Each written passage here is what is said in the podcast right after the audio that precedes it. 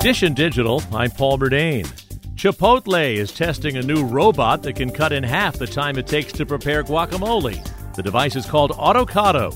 It's designed to handle the labor intensive task of preparing the avocados. It can slice, core, and peel 25 pounds at once. By comparison, it takes about 50 minutes for employees to prepare a batch of guac. Autocado stacks a group of avocados vertically, then removes their skin and core. The remaining flesh is dropped into a bowl that workers will mash and mix with other guacamole ingredients. There are also plans to improve Autocado by using artificial intelligence to teach the machine to evaluate the ripeness of avocados. No word if the machine will eventually be introduced to Chipotle's roughly 3,200 locations worldwide.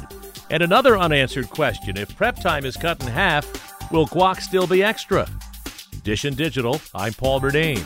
And for more, click on podcasts at WCBS880.com.